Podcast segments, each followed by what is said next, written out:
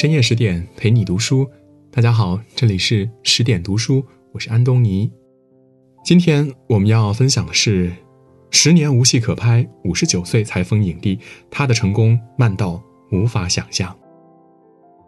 其实我就想和你们多待待，我知道年早已经过完了。在新春贺岁短视频，再过一次年中，老爷子为了能让儿女多陪陪自己，大年初一便开始装健忘。其实他什么都记得。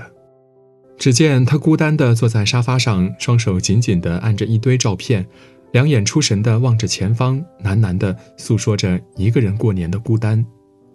见此情景，观众们纷纷泪奔。倪大红老师真是把孤独的老爹演活了。说起倪大红，你可能会陌生吧？但他所演过的角色呢，你一定很熟悉。他是乔家大院里聪明绝顶的孙茂才，新三国里老谋深算的司马懿，大明王朝里大奸四忠的严嵩，更是都挺好中作天作地的苏大强。他的角色呢，不是爹就是爷，所以要求把节奏放慢，而这慢其实是为了更好的沉淀角色，使其更加耐看。倪大红这种放慢的节奏呢，不仅仅在表演上，生活中也是如此。就连主持人问他问题时，他的回答呢，也总是慢半拍，慢似乎成了他的人生节奏。倪大红出身演艺世家，虽然他从小就热爱看戏、演戏，家里也有圈内背景，可父母呢却不看好他。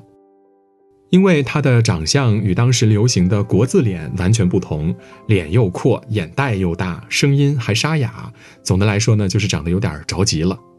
在先天因素上，倪大红输了别人一筹，所以后来在报考艺校时，连续三年都在外貌这一关直接被拒之门外。面试老师甚至说了：“你这个模样怎么可以做演员？”倪大红也曾想过放弃，但出于对演戏的热爱，他决定再试一次。可令他绝望的是，又遇到了上次刷下他面试的老师。没办法了，他只好硬着头皮往上冲，鼓起勇气对老师说：“为了今天这一年，我做了很多努力，请老师不要因为颜值拒绝我。我给自己的定位呢，是一名会红的演员。”面试老师被倪大红的真诚打动，并破格录取了他。这一年，倪大红刚好二十二岁，是全校年龄最大的学生。进入中戏后呢，面对众多的俊男美女，他那显老的外貌总会被同学认成是烧锅炉的大爷。班级排演小品，同学们都能拿到喜欢的角色，而他却只能饰演父亲或爷爷，有时甚至是躺在床上不能动的老人，台词更是少得可怜。但对于倪大红来说呢，能演绝不敷衍，即便是无关紧要的小角色，他依旧认真琢磨。本以为大学毕业就可以大展拳脚，但现实却给了他一巴掌。在看脸的娱乐圈，长相成了他的绊脚石。在当其他同学都开始出演足具分量的男一、男二时，他却是连跑龙套的角色也接不到。颜值不够，演技来凑。既然无戏可拍，他便在话剧院里磨练演技。不管什么角色，老的、少的、好的、坏的，都尽力去演。这一演呢，就是十年。在这十年中，哪怕每次面试都被拒绝，可他依旧一边磨练演技，一边坚定不移地去各个剧组面试。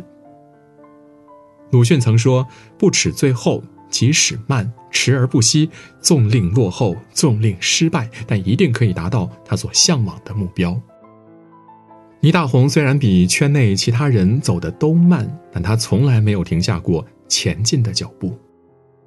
所有的坚持都有花开的时候，只是每个花期不同。三十一岁的倪大红终于接到了《我是乡巴佬》里面一个不起眼的小角色，算是开启了演艺之路。但这之后的两三年，倪大红依旧接不到戏。那年，《我爱我家》剧组呢邀请倪大红出演一个智障，其实导演也找过别人，但他们都不愿意演，怕毁了自己的名声。可倪大红却爽快地接下了。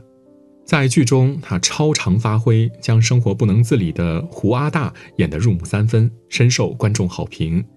此后，倪大红慢慢能接到一些小角色。他一直记得入学第一天老师说的：“没有小角色，只有小演员。”对待任何角色，他都当成主角去琢磨，付出十二分的努力。努力从来不会白费，今日撒下的种子，正在你看不见、想不到的某处悄悄地生根发芽。一九九四年，倪大红接到一个重要配角张艺谋导演的作品《活着》里面的龙二。倪大红知道这是一个好机会，若能演得出彩，也许真的会改变自己的演艺之路。因此，拿到剧本后呢，他走路想，吃饭想，无时无刻都在想，都在琢磨着角色。电影上映后，倪大红饰演的龙二一炮而红，就连张艺谋也称赞他，给他再小的角色都能琢磨出味道来。之后，他更是凭借《乔家大院》里的孙茂才斩获了最佳男配角奖。自此，越来越多的名导邀请他拍戏，他先后参演了《大明王朝》《生死桥》《叶落长安》《正阳门下》《北平无战事》等众多经典影视作品。泰戈尔说：“你的负担将变成礼物，你受的苦将照亮你的路。”所有的慢都将化为前进的动力，所有的苦熬都将成为宝贵的财富。倪大红熬过了所有的慢，终于迎来演艺路上的快。从那以后，他的片约一个接着一个。路走顺了，难免会眼花耳聋，可倪大红却一直清醒着。《战狼二》筹备开拍时呢，很多演员都想参演其中，因为对演员来说，能够参演这种优质大片，可以让自己更上一个台阶。倪大红同样也明白这个道理，但他呢，却干脆利落地拒绝了吴京的邀请。他表示：“我在第一部的角色已经死了，如果以第二种身份进入《战狼二》，观众容易出戏，整部戏的完整度就会大打折扣。”吴京知道后呢，不仅没有生气，反而更加敬佩他了。正是倪大红对于演戏的这种自我坚守，让他的演艺之路越走越快，成了圈内有名的黄金配角。不想当将军的士兵不是好士兵。作为知名的配角，倪大红同样有着当主角的渴望，而热播剧都挺好，便给了他这个机会。在选角时，倪大红凭借着过硬的演技被导演邀请饰演主角苏大强。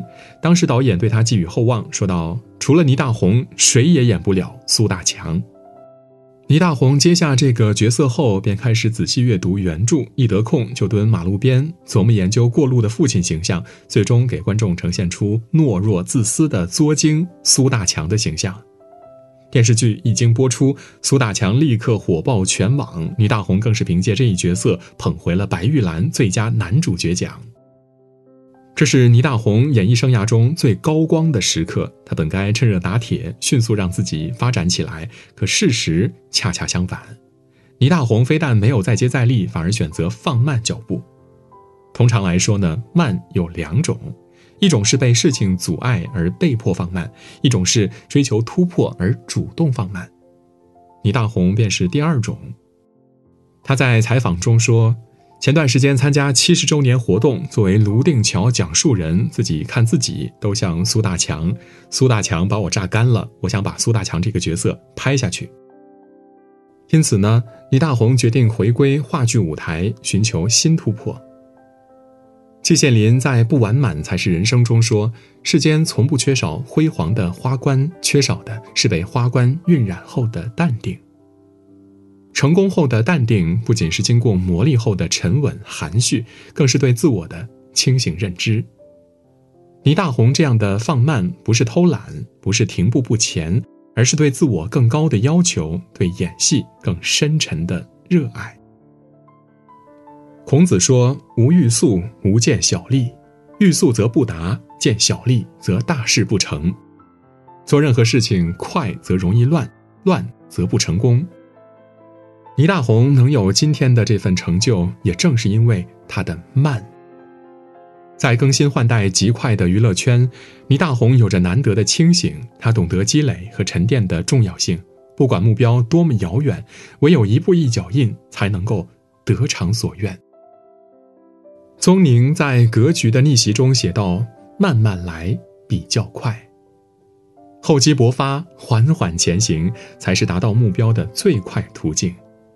因为慢行可以让目标更加透彻细致，因为慢行可以让心态更加宁静平和，因为慢行可以让步伐更加持续深入。慢行是一种智慧，更是每个人必备的能力。愿大家都能在慢行中收获属于自己的成功。今天的文章就到这里，更多美文请继续关注十点读书，也欢迎把我们推荐给您的朋友和家人，一起在阅读里成为更好的自己。